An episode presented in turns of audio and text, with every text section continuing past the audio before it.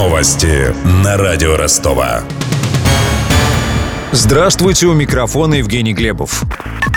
Москва и Токио должны прекратить исторический пинг-понг о судьбе Курил. Об этом по итогам переговоров с премьер-министром Японии заявил президент России Владимир Путин. По его словам, сторонам необходимо перейти к окончательному и долгосрочному урегулированию. Глава российского государства отметил, что территориальная проблема не может быть решена в одночасье. Вместе с тем, это станет ключевым событием в российско-японских отношениях наряду с заключением мирного договора. Напомним, сегодня второй заключительный день визита Владимира Путина в страну восходящего солнца.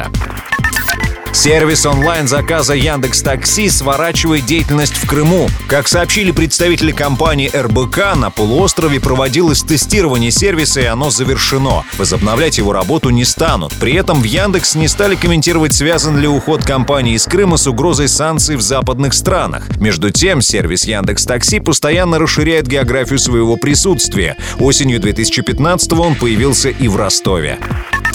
Новый скандал вокруг ростовского парковочного пространства. Компания-оператор разместила под стоянку придомовой участок, который им не принадлежит. Из-за этого владельцам земли, жильцам, расположенной рядом девятиэтажки, пришлось несколько дней платить за оставленные машины. Инцидент произошел на улице Донская, куда 12 декабря расширилась зона коммерческого паркинга. После обращения в офис компании-оператора парковщики замотали знак стоянки пленкой и перестали брать деньги. Но теперь они грозят положить бордюр в том месте, рассказал рассказал радио Ростова один из жильцов высотки Евгений Крашенников. Приехал человек, посмотрел от них сказал, да, мы были неправы, мы вам в этом случае тогда вообще здесь бурдюром все закроем. Другого варианта нет, потому что это неинтересно парковочному пространству, им надо собирать деньги. Я им сказал о том, что, ну, хорошо, пожалуйста, тогда проект реконструкции или строительства, потом бюджетное финансирование, прохождение экспертизы, и пусть делают. Они мне сказали, нет, не будет бюджетного финансирования, мы сами сделаем. То есть это такая некая у них угроза была в наш адрес.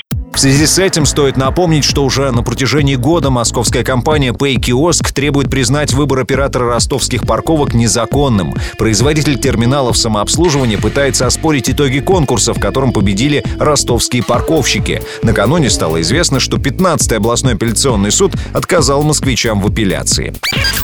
У меня вся информация к этому часу. Микрофон Евгений Глебов. Над выпуском работали Денис Малышев, Мария Погребняк и Александр Стильный. До встречи через час. Новости на радио Ростова.